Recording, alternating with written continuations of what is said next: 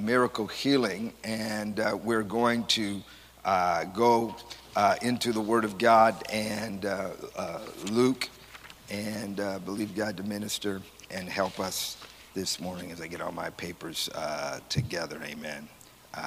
hallelujah. Praise God. I got. Amen. Amen. Luke chapter 8.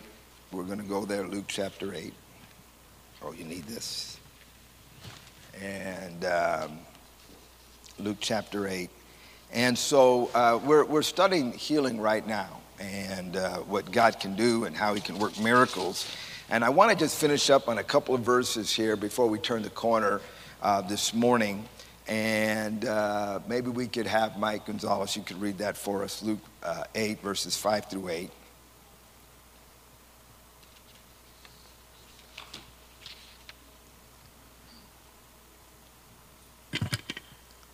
A sower went out to sow his seed, and as, it, and as he sowed, some fell by the wayside, and it was trampled down, and the birds of the air devoured it. Some fell on rock, and as soon as it sprang up, it withered away because it lacked moisture. And some fell among thorns, and thorns sprang up with it and choked it. But others fell on good ground, sprang up, and yielded a crop of a hundredfold. When he had said these things, he cried, he who has ears to hear, let him hear. So, uh, what we were talking about was that there is uh, uh, an opposition to faith. There is a strategy that uh, when we believe God for miracles of healing, we understand that uh, it, it's not as simple as that. Uh, we would all like to believe that once God said, I will heal, that we all would say yes, and everybody would be healed. But uh, we all know that's not the case. And uh, there is a pushback. And uh, the picture here is of thorns that choke the word. And so we have to understand that, uh, you know, the truth is that we have the word of God, but there are thorns that are constantly challenging us about what we believe and why we believe what we believe and wants to take what's supposed to be basic and simple and, and complicated. And this is especially true in the arena of healing. So we, we've touched on a, a few things that uh, are thorns that oppose healing. And uh, sometimes we use the idea that they're theological. I mean, in other words, there are people that will point to the Bible and tell you why God cannot heal. That sounds crazy, but unfortunately, it's true. Uh, and so, very quickly, uh, we won't uh, belabor them, but one is uh, the idea that sanctification through suffering, that, that, that uh, it's good for me to be sick because God is working something in my character. The sickness is drawing me closer to God. And if I pray for healing, then it'd be almost like trying to escape the lesson. It'd be like dropping out of the class where God is teaching me. And then uh, uh, we talked about that and the idea that somehow healing is a sign of weakness or escapism. Then the other one is uh, we talked about divine determinism, which is the idea that everything that happens is the will of God. So if I'm sick, God has willed me to be sick. And so for me to seek healing is to somehow reject his will. And uh, uh, this extreme view that everything in life is the will of God. Well, when you read the Bible, you know that's not so because uh, uh, Jesus said to Jerusalem, I wanted to gather you, but you wouldn't let me. And so uh, uh, God has put a spark of eternity in every one of us. It's called free will. And uh, you're, going to, you're going to end up where you decided you wanted to end up we have the power of free will this morning to make decisions. And uh, the idea that somehow uh, everything in life that happened to me somehow is God's will is, is not necessarily the case. And the, the one we were t- closing in on last night, or yesterday, or I'm sorry, last Sunday, was on the issue of uh, a wrong view of faith.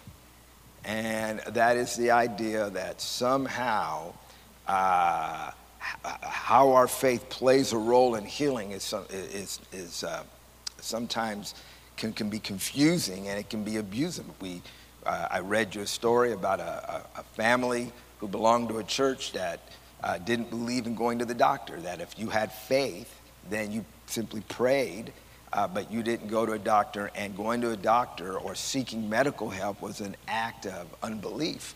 And their child died. This caused all kinds of uh, uh, problems. And there was this idea that, you know, if you talk to them, it sounds hard. When anybody talks like that, that kind of faith and determination and confession, you feel bad trying to balance them out because they treat you like you're a wet blanket. That you're, a, you know, that you're, you don't believe. Uh, and so people get trapped in this idea of it being about their faith and the power of their faith. Now, we looked at scriptures. We know that faith plays an important role in healing, that Jesus praised great faith, that he said, as he prayed for someone, be it according to your faith. And so we know that faith matters. But the issue this morning in faith is uh, if we have faith in faith, faith in our faith, or faith in the person of Jesus Christ. And this is a major, major issue that simply uh, being able to have a mind game where you're able to get yourself to believe something uh, isn't faith. Nor is it faith. You know, uh, uh, I get, be honest, I get news from people that, that uh, always have how, how much faith they have. Because it's almost like their faith is in how much faith they have. What they are and what they've been able to achieve and accomplish. Uh, our faith is in the person of Jesus Christ. And that faith says, Lord, I will believe you for miracles, but even if that doesn't happen, I believe you. I still believe you. It's the story of the, of the, uh, uh, the three Hebrew children that are being warned that if they don't bow down to the king, that they're going to be thrown into the fiery furnace. And their response is, Our God is able to deliver us from this furnace, but even if he doesn't, we still won't bow down. In other words, their faith was in the character of God. And we read uh, a verse, we're not going to read it just for time's sake uh, this morning, but in the book of Hebrews, it says that women received their dead raised to life and others were tortured, not accepting uh, deliverance. And so, here in this great chapter uh, that begins with the great faith of Abraham and Sarah and Moses, uh, and all that God did in those great stories that we're all familiar with, uh, it concludes with a, a, list of people who had just as much faith, but they didn't see what they wanted to see in this life. The Bible says they all died in faith. Now, how many know we like to think that if I have faith that I'm not dying? But they died in faith. And I want to say to you, I'm, I'm all for the rapture, but if I die, I want to die in faith. I want people to say, he died with his faith strong. And simply having died somehow was not a failure of faith. And because our faith is in the person and the character of Jesus Christ that says, God, you're good and you're faithful and you are, I, I am no less, I, I'm not gonna do it. I've met a lot of people over the years that have an anger towards God because they feel like God let them down because he didn't do what they wanted him to do in some situation. Whether it was a, a passing of a relative that they loved uh, or uh, some other financial situation or perhaps uh, a breakup of a marriage or something like that. And, and, and they have a hostility towards God, like a, a, a, a child who's mad at their parents because the parents didn't give them what they wanted. And they and verses of faith that says you're still good. You're still faithful and you're still true. I want to get these verses here uh, so we can wind this part of our uh, study up. Matthew 13 3 through 8 doris you can get that. Uh, gilbert uh, matthew 13 24 through 28 and miguel luna matthew 13 31 through 33 you're observant, you know that uh, those are all from the same chapter. Because there is Matthew 13 is the great parable chapter of the Bible. Uh, and, uh, and so there are just some glimpses of the kingdom of God that are in here that I think are important for you and I to understand as we are wrestling through this issue of faith, which is, you know what? Jesus uh, wants us to have faith. He praises us when we have great faith. He moves in response to our faith, but at the same time, I cannot ever let this be about my faith. That, you know, uh, we're going to pray for someone to get healed, to get healed. No, well, they didn't have enough faith. And they slink back to their chair embarrassed because they didn't have enough faith. There's something wrong with that mentality. And that twisting, I, I used the verse last week about one of the temptations of, of Satan to Jesus was to take him to the top of the temple, quote the Bible, and tell him, throw yourself down. Let's, let's prove this thing. Let's get up there. You know, remember, the temple would have been the center of uh, all activity. Somebody jumping off the top of the temple would have been noticed. This would have been kind of like, let's settle this. You throw yourself down, and just before you hit the ground, you you stop, you levitate, you come to a soft land. You know, come on, let's, let's do this. That's what the Bible says. And Jesus wouldn't fall for the bait, which is that somehow faith and the Bible can be taken, misused to get us to do his bidding. You know, we use the illustration, I mentioned judo, the idea that judo is to take your enemy's momentum and use it against them. And I want to tell you, over the many years that I've served God and been a pastor, I've seen people act out of pride and presumption with the Bible open saying, Isn't this what it says? And the enemy taking it, and so this is no longer in the person of Jesus Christ, but it's somehow just these tools that we use to get what we want. Okay, so there's some parables here that, that kind of give us insight into uh, faith in the kingdom of God. Matthew 13, wait. Okay, and he's. And he, um, and he spoke many things unto them in parables, saying, Behold, a sower went forth to sow. And when he sowed some seeds, some fell, uh, sowed, some seeds fell by the wayside, and the fowls came and devoured them up. Some fell upon stony places where they had not much earth, and forthwith they sprung up, because they had no deepness of earth. And when the sun was up, they were scorched, and because they had no root, they withered away. And some fell among thorns, and the thorns sprung up and choked them. But others fell onto good ground and brought forth fruit, some a hundredfold, and some sixtyfold, and some thirtyfold. So here we have we just read this verse at the beginning, but here's this parable of the sower. And uh, the imagery you want to catch again is that good seed is opposed. There is uh, uh, an attack that good seed is going to be attacked by whether it was the birds or the stones or the thorns. So Jesus is helping us understand something here. This is the world that we live in. We live in a world of unbelief. Was here you and I are. There's good seed. That seed has power to change. That seed has power to give life. But yet, uh, in this world, that seed is in competition with many, many other things that are there to prevent it from making the impact that it's supposed to make. And so, this is the reality of our faith that we're constantly uh, living against things that are wanting to take that away from us and rob us of its reality.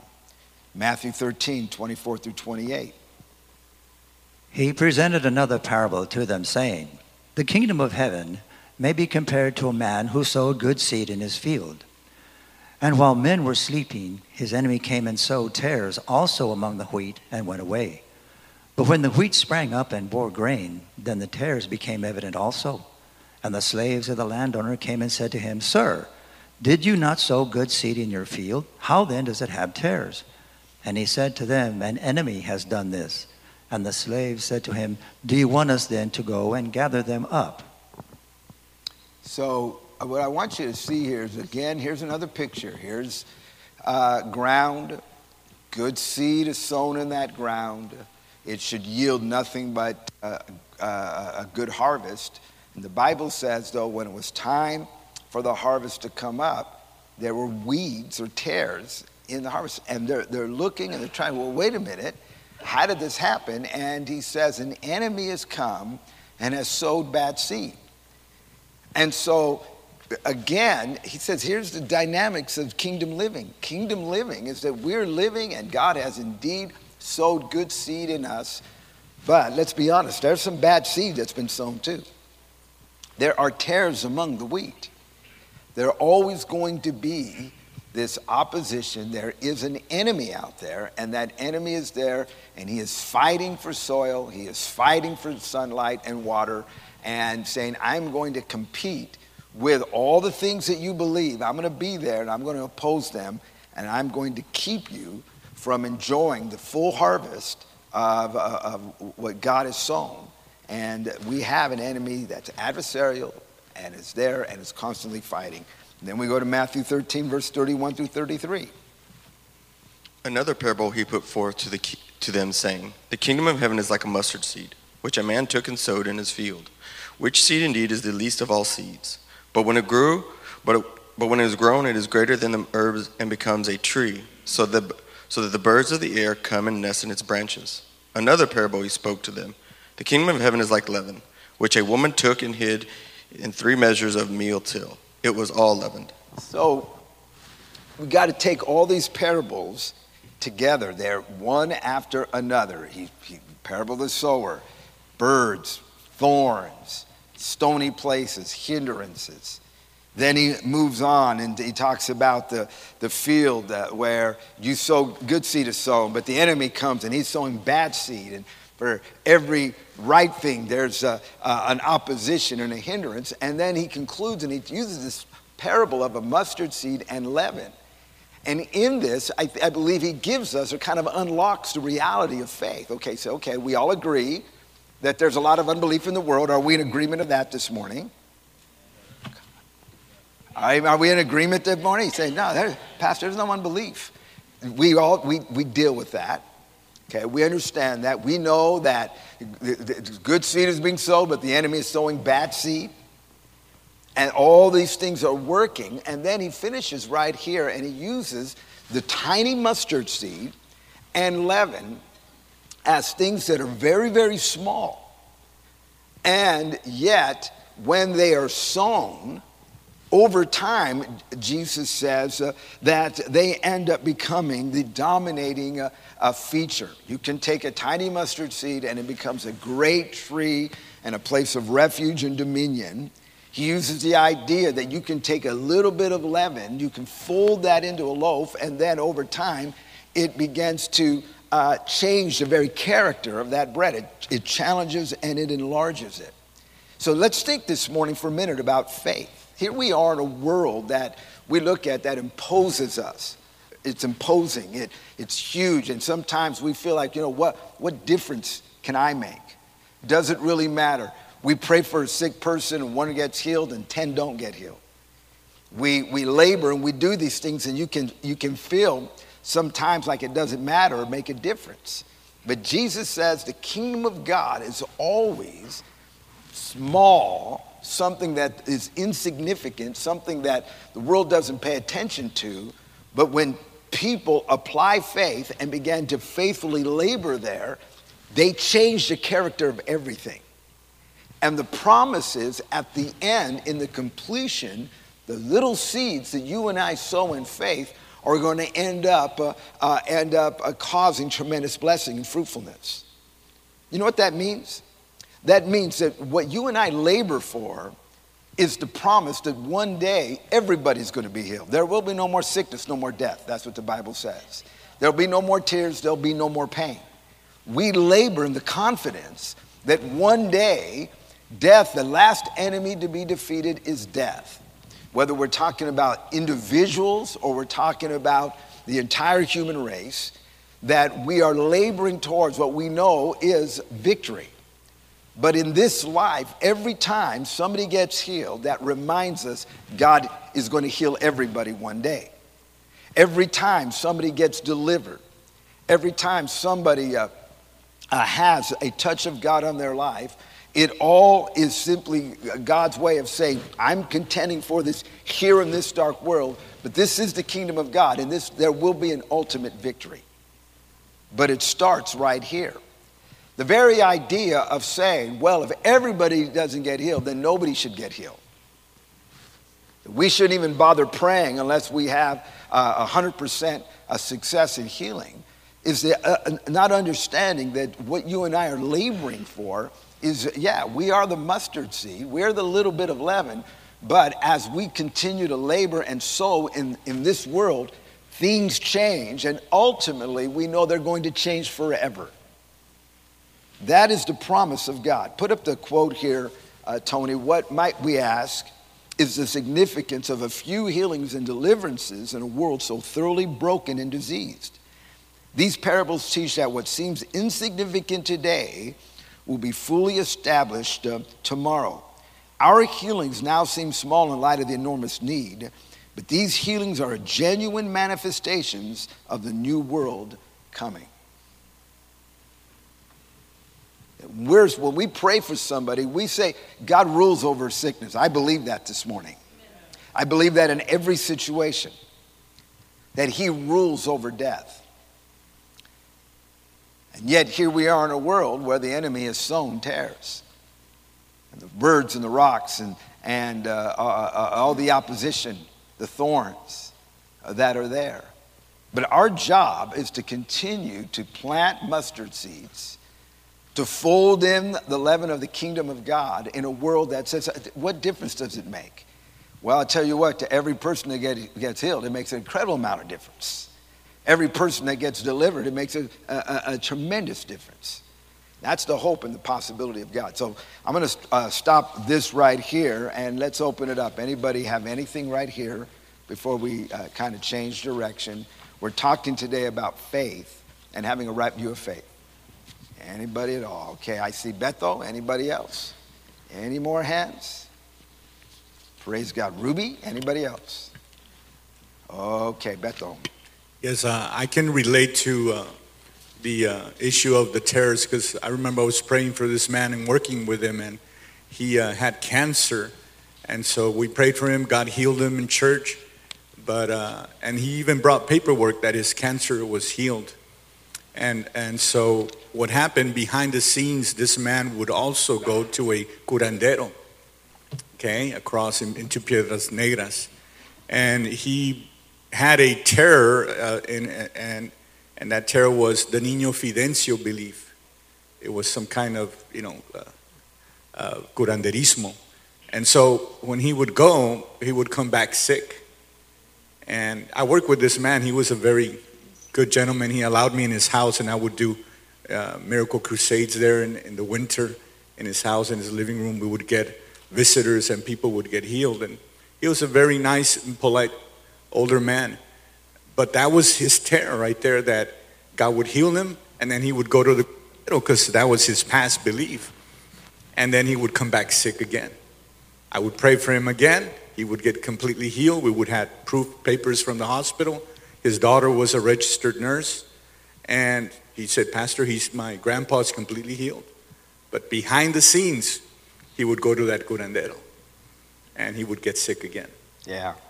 I think uh, you, you raise a very good point, Bethel, that uh, I think people don't quite understand how witchcraft works. Witchcraft is simply an alternative. Okay, it's another place to go. You follow in the Bible, you'll find that's always the case. When people don't want God, they always go to witchcraft. They always do it. King Saul goes to a witch. The Bible says that Pharaoh, Moses, and and, uh, and uh, Aaron are talking to him, and he turns around and goes to his sorcerers. And it, it, it's always there.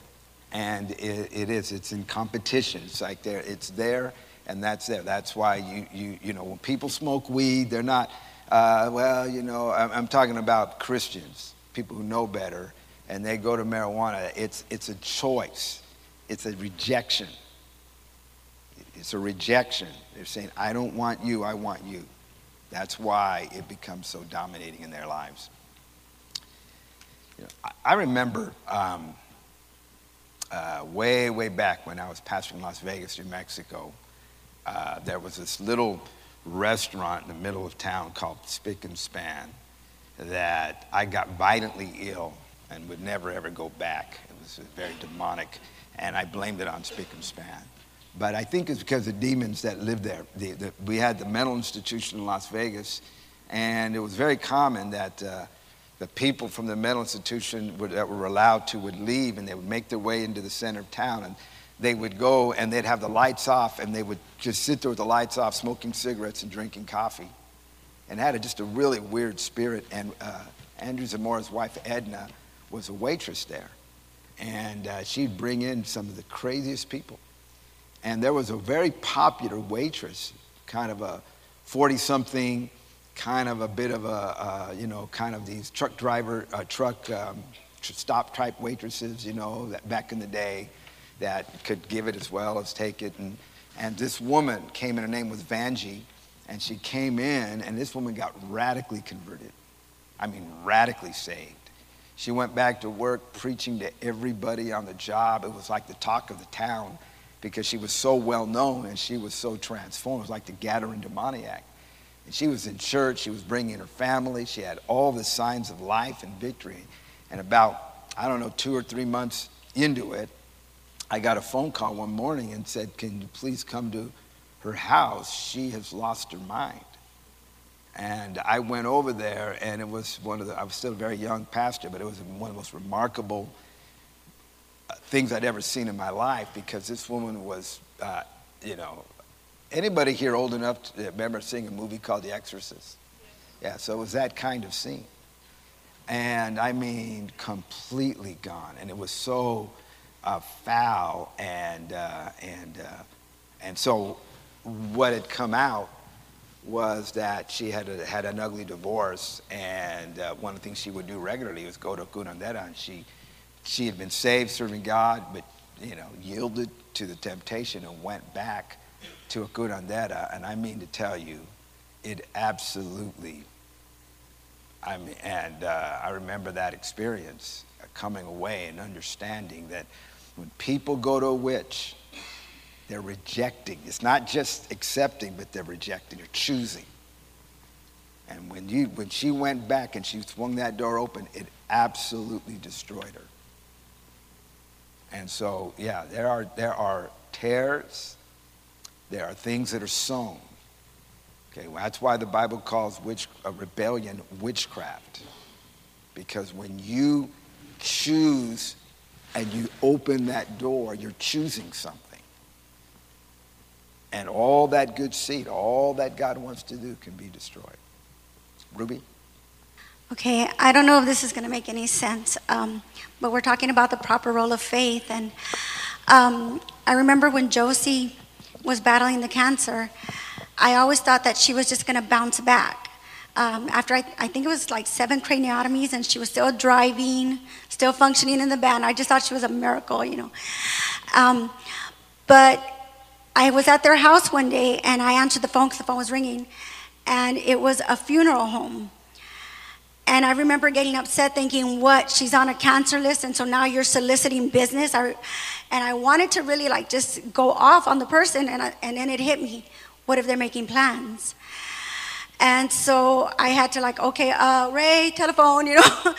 and so I gave him the phone, and then it started to hit me like, wow, she actually might die, you know.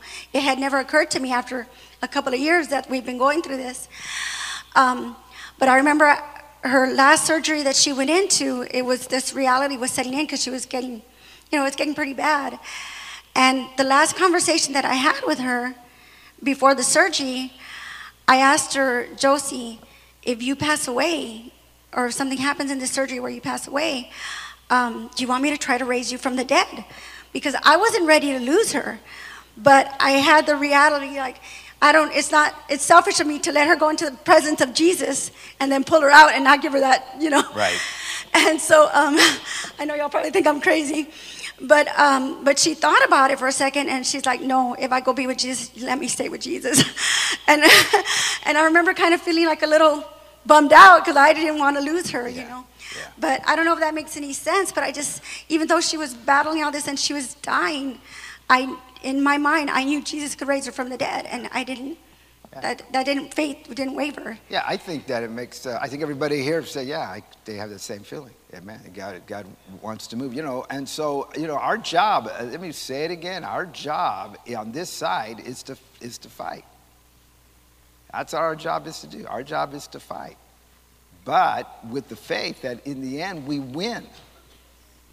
That death isn't a defeat. It's like we're pressing and we're believing God and believing God. And then somebody dies, we're not supposed to walk out of there all bummed out, like, what did we do wrong? Our faith wasn't great. They're in the presence of God, they're in the glory of God. The last enemy to be defeated is death. Okay? But on this side, that's what we do. We fight. We have, yeah. Are we dealing with birds and, uh, and, uh, and uh, thorns and rocks? Are, do, are, we, do, are we dealing with an enemy that we sow, you know, good seed and he sows bad seed? Absolutely. We all know that's true. That here we are, a tiny little seed, and we think, what difference, what, what, what can we do? Or we're a little bit of leaven, and there's this, you know, what, what, how can we make a difference? But Jesus says this is what the kingdom of God is. This is what you and I are involved in. I saw a hand. Oh, Doris. So anyway, so I was thinking, obviously, you know, with everything that I'm going through and everything, I tell, I tell people, you know, my hands are lifted up.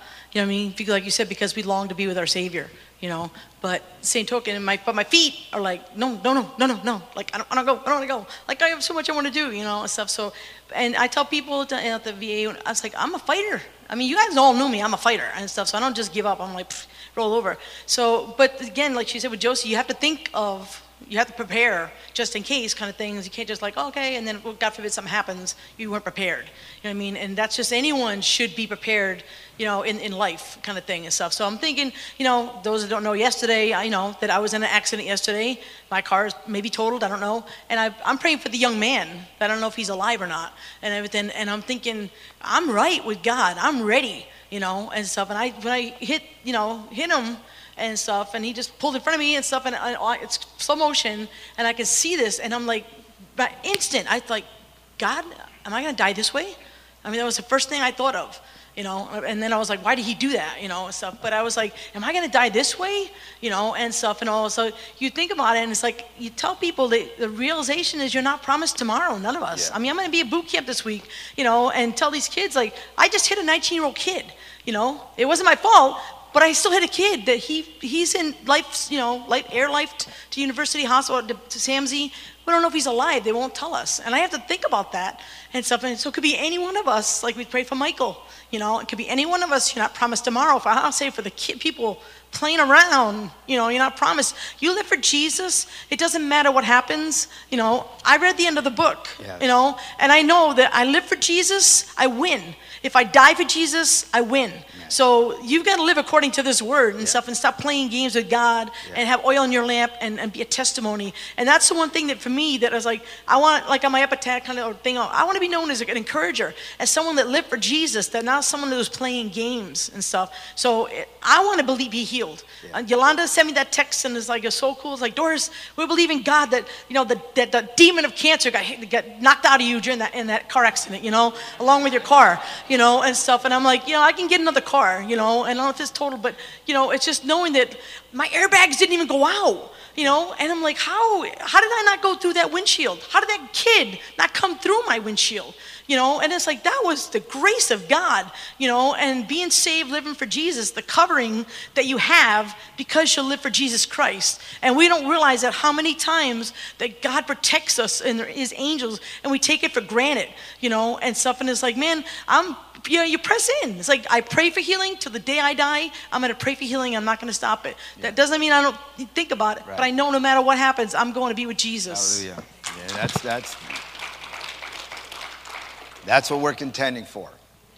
That's the promise of God. You know, I got to be honest with you. You know, in, in my job, you know, people sometimes are sick, particularly elderly people, and they and they, they a lot of times they'll say, "Hey, let's let's go have coffee," and uh, and they want to start to talk to me about their eventualities. You know what I mean? And and there's a side of me because we're believing God. You're like, I don't want to have this conversation. But then there's the other side of me that says, hey, you know what? We're all going to die. The rapture doesn't happen, we're all going to be there one day. And uh, we're not afraid of death. And if you're afraid of death, you need to ask yourself why.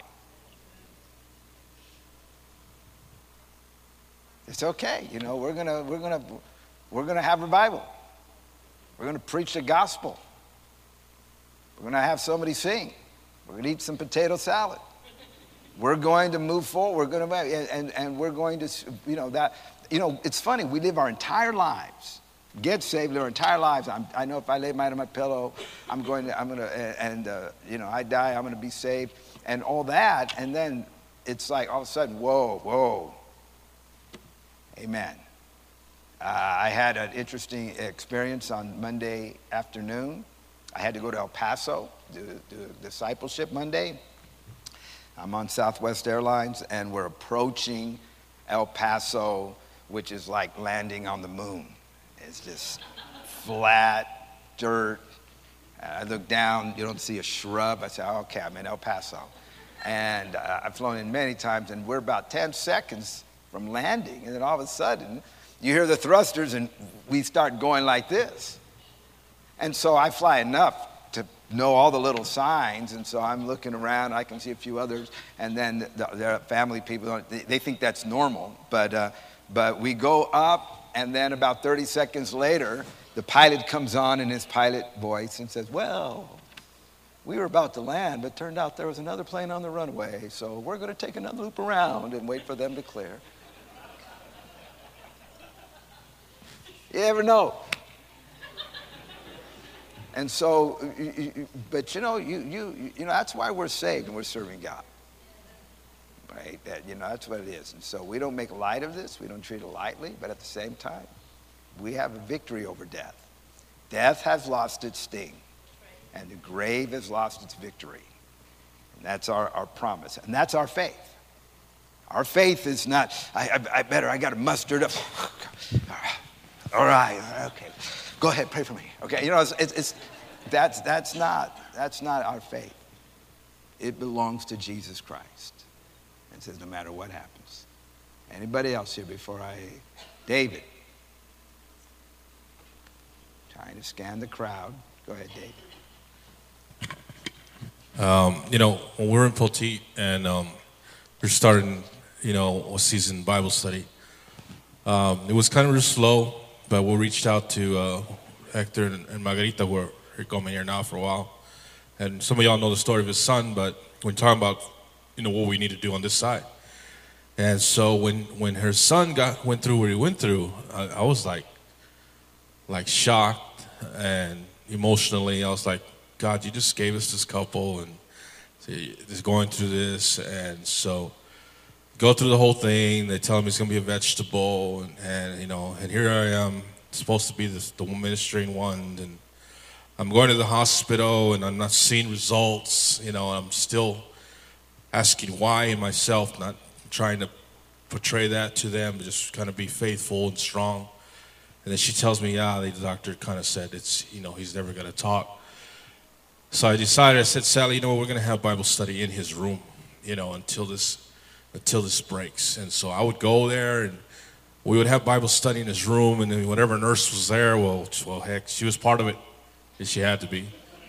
So we would sing, we'd open up, and he'd be twitching and moving, and and uh, be, you know, what it is, and and and it's so true what you said. We we got to believe that, regardless of what you know, is we we battle what we do on this side. And so I, we would we did that for a few nights, and I remember Margie was you know she was she was you know mother, she's mother's feeling for her kid, but I took authority and I said you know uh, I know these people. And I know this kid he's young and I said God you know you have to touch this child not not because of me or anybody else, but because to demonstrate which and we laid hands on him every night that we after we prayed but there was one specific night that I know I just really cried out to God. I just really, you know, I, I just really felt really firm about it. I said, you know what, no matter what, and I spoke it, I said, no matter what, whether he speaks or not, God, you speak. You speak through the circumstance. And we prayed, and I left there, and I was like, you know, okay, you know, I'm gonna have to, I have to continue and go and continue, you know, reaching out to the town, and, and, we'll leave it at that. I, we got a phone call the next the next morning and Margarita's like, hey, he, he spoke. And I was like really excited and everything. And I was like, well, what did he say? I was thinking he's to say mom or, and he said, well, he said he wanted watermelon. And I was like, out of all the things to say, you know? So I said, well, what'd you do? She's like, well, I went down to the cafeteria and got a watermelon. But just the fact that, what if we wouldn't have did that? What if we wouldn't have battled on this side? when the doctors are there is telling you no, I mean it's not going to happen. Yeah. This is what it's going to be, and and you know that trans transpires into what I'm going through now with my mother. It's like I, I hear what they're saying, but I've seen it. I've seen the miracle. I've seen what God does. Like Doris said, I've seen I've seen things happen, and I'm going to still believe till the end. Yeah. You know whether it happens or not to the end. You know it's like I know I've seen people been raised from the dead, and so our faith has to be there, and it has to continue to be there. If not, then we're not who we say we are. You know, Mark, uh, you know, especially people haven't been here, you know, that would have been about uh, six years ago. And uh, uh, yeah, that was that, that night. It, I'm telling you, just like this little report we got this morning, it was that kind of thing.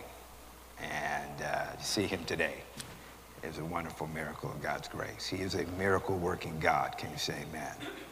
I want to uh, uh, turn the page, and I want to spend the next uh, few weeks, and I want to talk to you to, uh, about praying for the sick. We talked about the fact that God heals the sick, that He called us to pray for the sick. This is not optional Christianity. We are called, it's part of the kingdom of God. We've wrestled with some of the theological challenges that hit us, or perhaps hit us through other people that oppose healing and make and, and this whole dynamic of the struggle of faith when it comes to pressing through. But I wanted to uh, spend the last part of this Sunday school and talk about how to pray for the sick. What are we doing? I mean, what are we what, what is our understanding? And let me begin again by mentioning to you that uh, and giving you my own personal testimony and uh, and I don't think I'm too far off, I think, from just understanding our, uh, our fellowship. And that is, I was saved in a Pentecostal church, at uh, the Door in Tucson. Back then, we were called the Door Foursquare Gospel Church. The Prescott Church was the Foursquare Church. And uh, uh, the Foursquare had its roots in a, a, healing evangelist by the name of Aimee Semple McPherson. Yeah, I said a woman. And Aimee McPherson had began to pray for the sick. She was part of the early Pentecostal movement in America and Los Angeles, California, and had uh, uh, just lots of miracles. Uh, she was a, bit of an entertainer. Uh, her services would have a lot of drama and musicals and, and all kinds of things. And she used to draw large crowds of people because it was like half gospel, half entertaining. And, and she was young and she would pray for people, and people were getting healed. And eventually, she organized this denomination uh, and they preached the gospel. Uh, uh, not surprisingly, she raised up a lot of women preachers, a lot of little Aimee's, and about, uh, you know, uh, just stop little commercial break here, or not commercial break, little public warning. And that is that God used this woman, but she lived a very, very difficult, miserable life. And to me, she's not proof that God wants women preachers. She's proof of what happens when you let a woman preach. Uh, and you'll find the same thing's true with Kathryn Kuhlman and, and uh, all of these. And anyway, uh, you know, she'd raise up these women preachers, and uh, a couple of these women, they, were, they, they sent out like little missionaries all over the West Coast, including Arizona. And it was in one of these churches, pastored by a couple of women, that Pastor Mitchell got saved in and uh, his brother and his wife were going there. And Pastor Mitchell and Sister Mitchell lost their, their firstborn child, I think, at eight or 10 months, and they were distraught young people. Pastor Mitchell's brother took him to that church because they'd got saved there, and he got radically saved and converted and uh, had a, just a, on fire, wanted to do something for God. Went to these ladies and said he wanted to preach, and they said, You need to go to Bible college. Sent him off to the Bible college, Life Bible College there in California, and uh, to hear Pastor Mitchell's story, uh, at, by the 1950s, uh, they were teaching about why God doesn't heal anymore. All those things that uh, uh, were in the Bible that were actually the origins of the whole movement. By the time he went to Bible college, there was lots of unbelief. And he says, by the grace of God, he survived that, spent about eight years pastoring before uh, he went to Prescott, and we know what happened revival. The Tucson church, Pastor Warner, when he went to Tucson, took over one of those little missions, pastored by another one of these uh, Aimee disciples, a woman was start a little mission in South Tucson, and nothing had happened. And they had a building, and so they called Pastor Mitchell, and he sent Pastor Warner, and, and there you go. So, so here, a few years later, I get saved, and uh, there was definitely uh, uh, uh, we were Pentecostal. We got filled with the Holy Ghost. We spoke in tongues, and we prayed for the sick. But at that time, there was very little about what we were doing praying for the sick. It was just pray for them and ask God to heal them, pray loud, do different things. Uh, uh, uh, you know, I, I went to a, some healing evangelists uh, uh, there in Tucson. I was a young convert, and they'd line them up, and the organ player would be playing, and everybody would get souped up, and then you would go through, and at the, the, the they'd line up all the pastors on the side, uh, and it looked kind of like um, the old Soul Train. There was this line there, and then you would go through the middle, and then and then the man of God, R.W. Schambach, and and then at the end, and you know, and then that that was it. That was how they did it. Uh, and so, you know, we would have evangelists, and the last night would be the healing night, and you would literally line everybody up, and then he'd come and the guy would pray, and move the next person. And so then I got sent out, and that is basically how we did it. I prayed for people all the time. I preach on healing, line everybody up, pray for them, and and and you know sometimes people got healed. And, but my point is there was very little understanding of what we were doing. I didn't really think a whole lot about the dynamics that were involved in healing. We know God said you can be healed. I wanted to be healed, and uh, I wanted God to use me to heal people. And that's kind of where it is until Pastor Mitchell began to uh, minister. He started by preaching a sermon on family curses and began to talk about spiritual presence that works in human personality and how they are associated to things that people may have stepped into or perhaps even their family had stepped into and now had a spiritual bearing on their lives.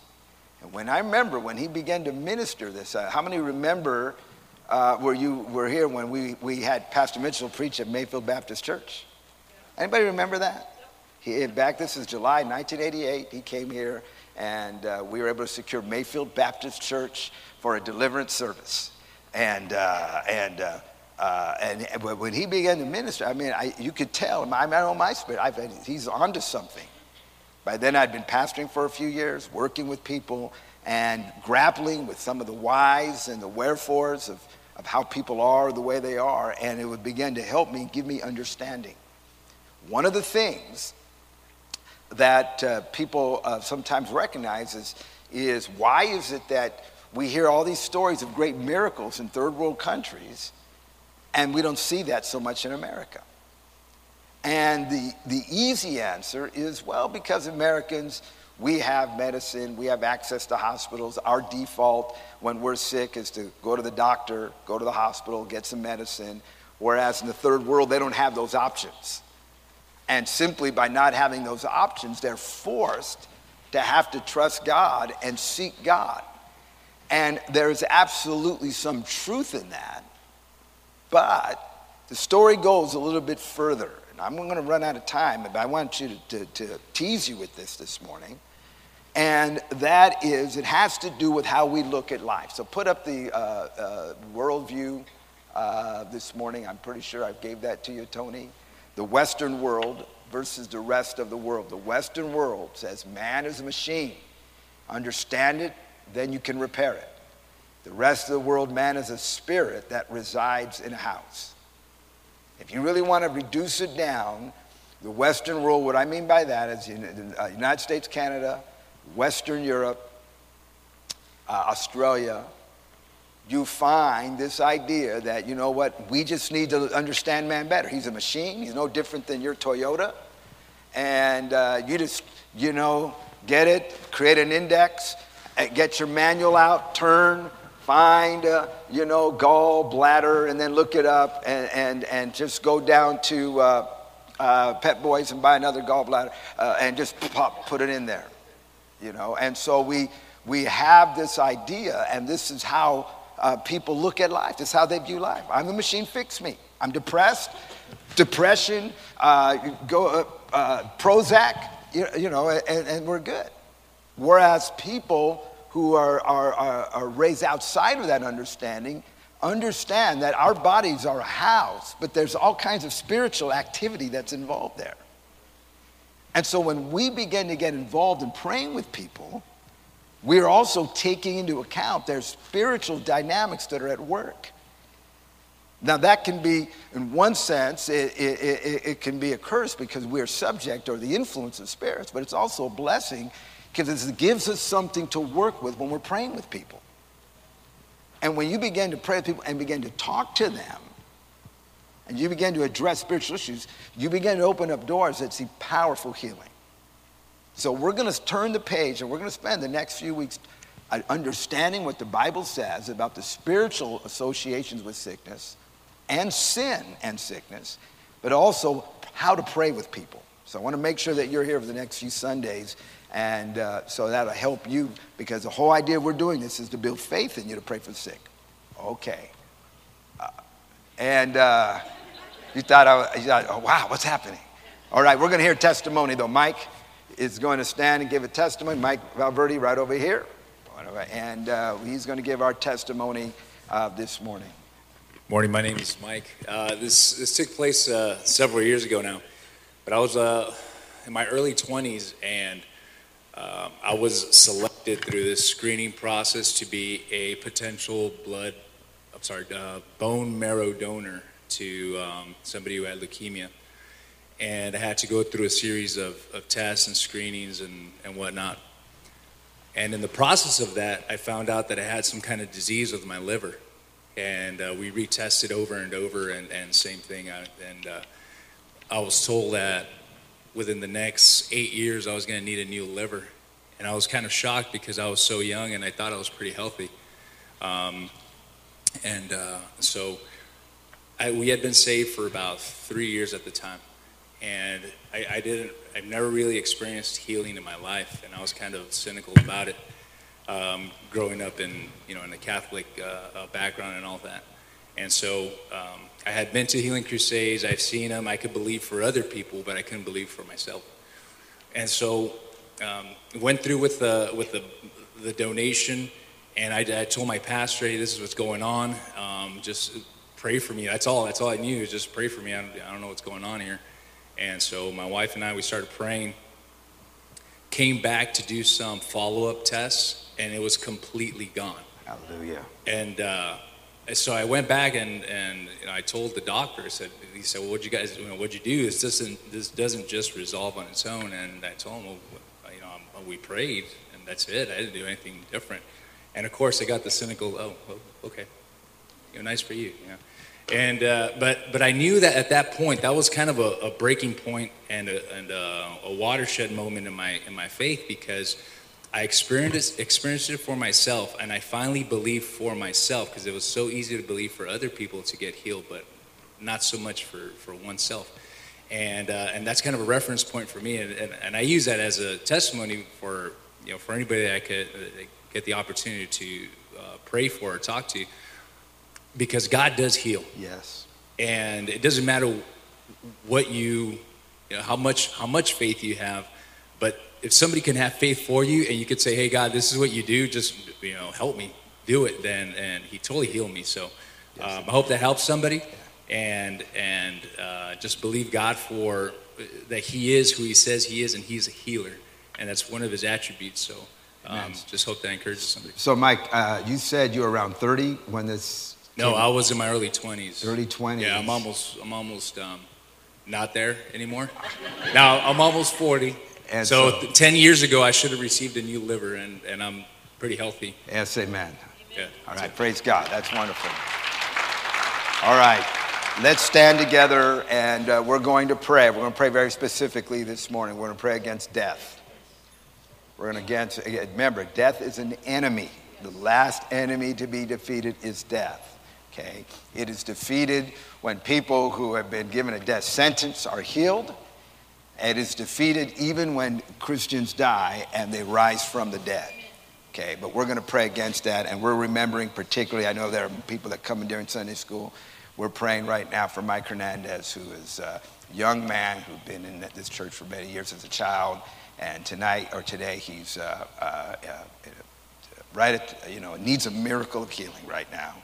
And so we're going to believe. I want you to pray with me. I want you to say, Father, in the name of Jesus, we cast out the spirit of death upon our own bodies, upon those who are sick. We plead the blood for Mike Hernandez. We ask you for a miracle. We ask your mercy. Pull him back from the grip of death in Jesus' name. Let's believe God. Father, we are asking you for a miracle right now. Lord, we pray, stretch forth your hand. God, you overrule the curse. You have resurrection power. The grave does not have victory this morning. We stand in your eternal promises. We give you praise in Jesus' name.